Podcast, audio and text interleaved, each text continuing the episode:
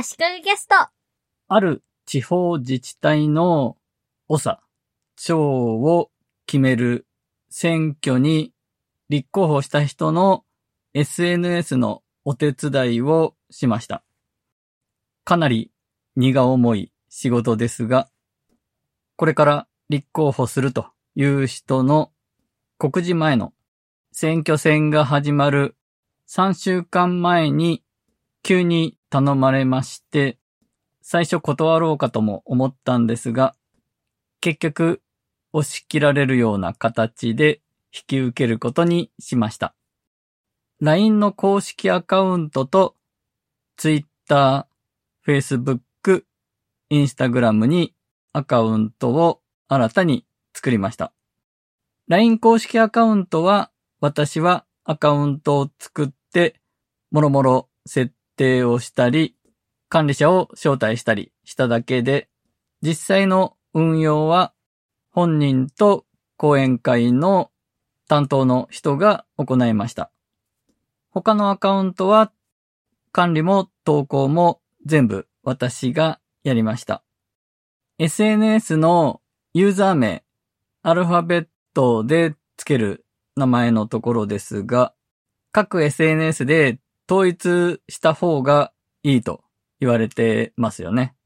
なので、こういう名前にしますと。グループ LINE でお知らせしてアカウントを作ったんですが、結果としてこの名前にしますと言った通りのユーザー名にできたのがインスタグラムだけで、ツイッターは文字数制限で最初考えたユーザー名にできず、Facebook ページはアンダーバーが使えなかったことで使いたかった名前にできず、3つの SNS でバラバラのユーザー名になってしまいました。これはちょっと SNS を任せとけというには、かっこ悪い結果でしたね。告示前からアカウント運用を始めたので、どこまで選挙活動をしていいのかが、私も把握しきれてなかったんで、告示前はなるべく無難に、いろんな駅前で挨拶している様子の写真を載せて、今日の予定はこの駅ですとか、その程度にしていました。とはいえ、政治的なアカウントなので、フォロー返しでフォロワーを増やす戦略は取りにくいと考えました。多くの人は政治的なアカウントをフォローしたくないと思うんですね。しかも、こっちからフォローしていく戦略を取った場合、フォローしていい人なのかどうかが私じゃ判断つかないケースもあるなと思ったんですね。この人応援してくれてるっぽいからフォローしようと思っても、その人がどっかの政党の人で立場上フォローしちゃいけないとかあると思うんですね。あと今回やってみて分かったのは、政治的なことに積極的な人は思想が偏ってたり、過激な思想の人も多いなと。なので、そういう人をフォローしちゃうのも良くないなと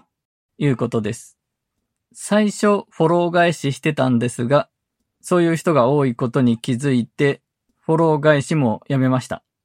とにかくツイートのエンゲージメントを増やすことを考えました。とはいえ、変にバズって必要以上に注目されても困るので、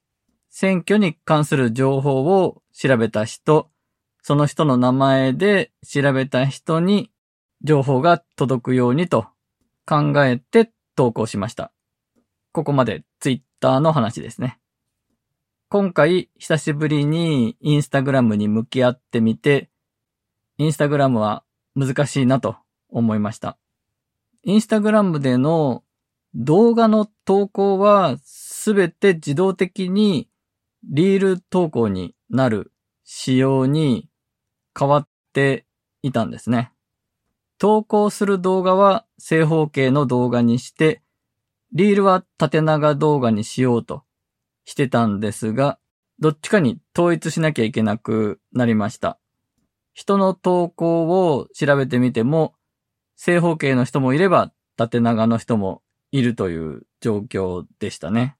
で、縦長動画の方がリールで見た時にインパクトがあるだろうと、縦長動画に統一しました。で、その動画を9対16の縦横比で縦長で作ったんですが、リールで見ると微妙に縦横比が違ってるみたいで、入れた字幕の文字がもう左右ギリギリぐらいの大きさになっちゃっていたんですね。通常投稿で見て、一回タップして全画面にすると狙った通りのサイズで再生されるんですが、ややこしいなと思いました。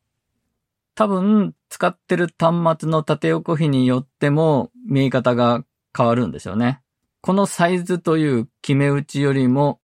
ある程度トリミングされて表示された場合を見越して文字を入れないといけないんでしょうね。あと、リールをストーリーズに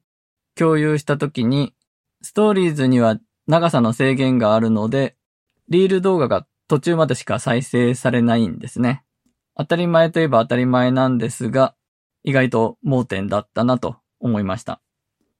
投稿に、リール動画に、ストーリーズにと、インスタグラムの運用は大変ですね。リール動画のサムネイルをちゃんと設定してなかったんですが、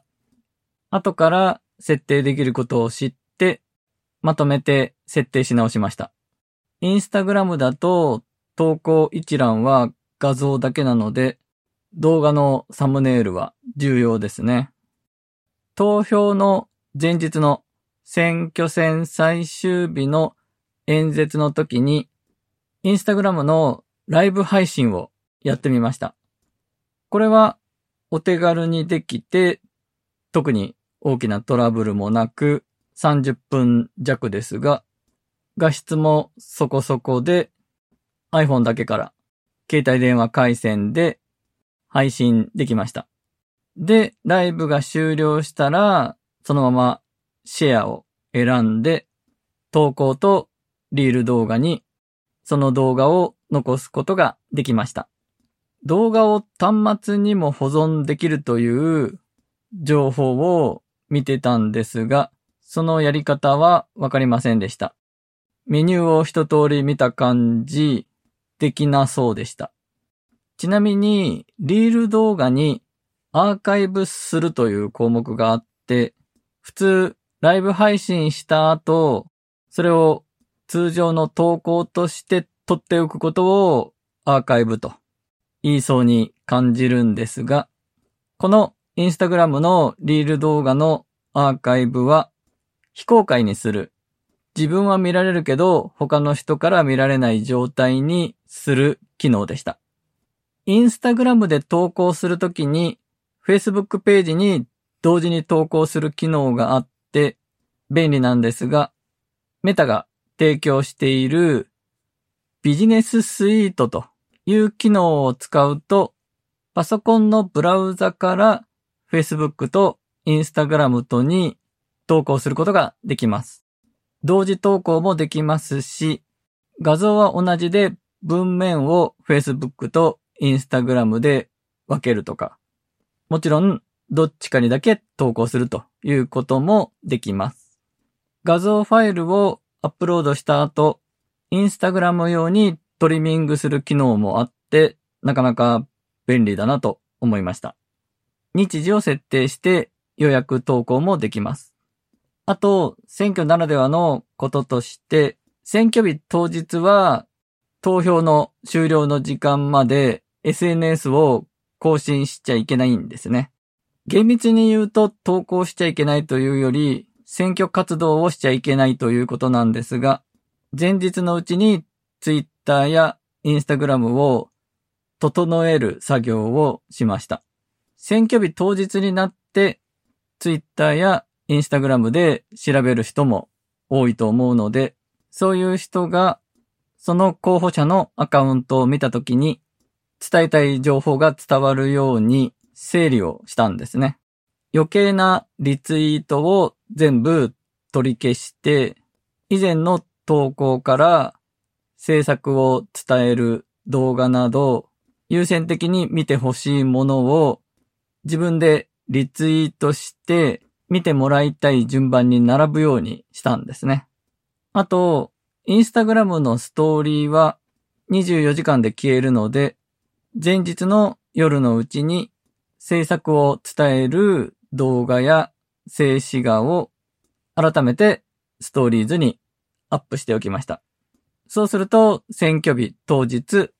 順番にストーリーズ見てもらえますからね。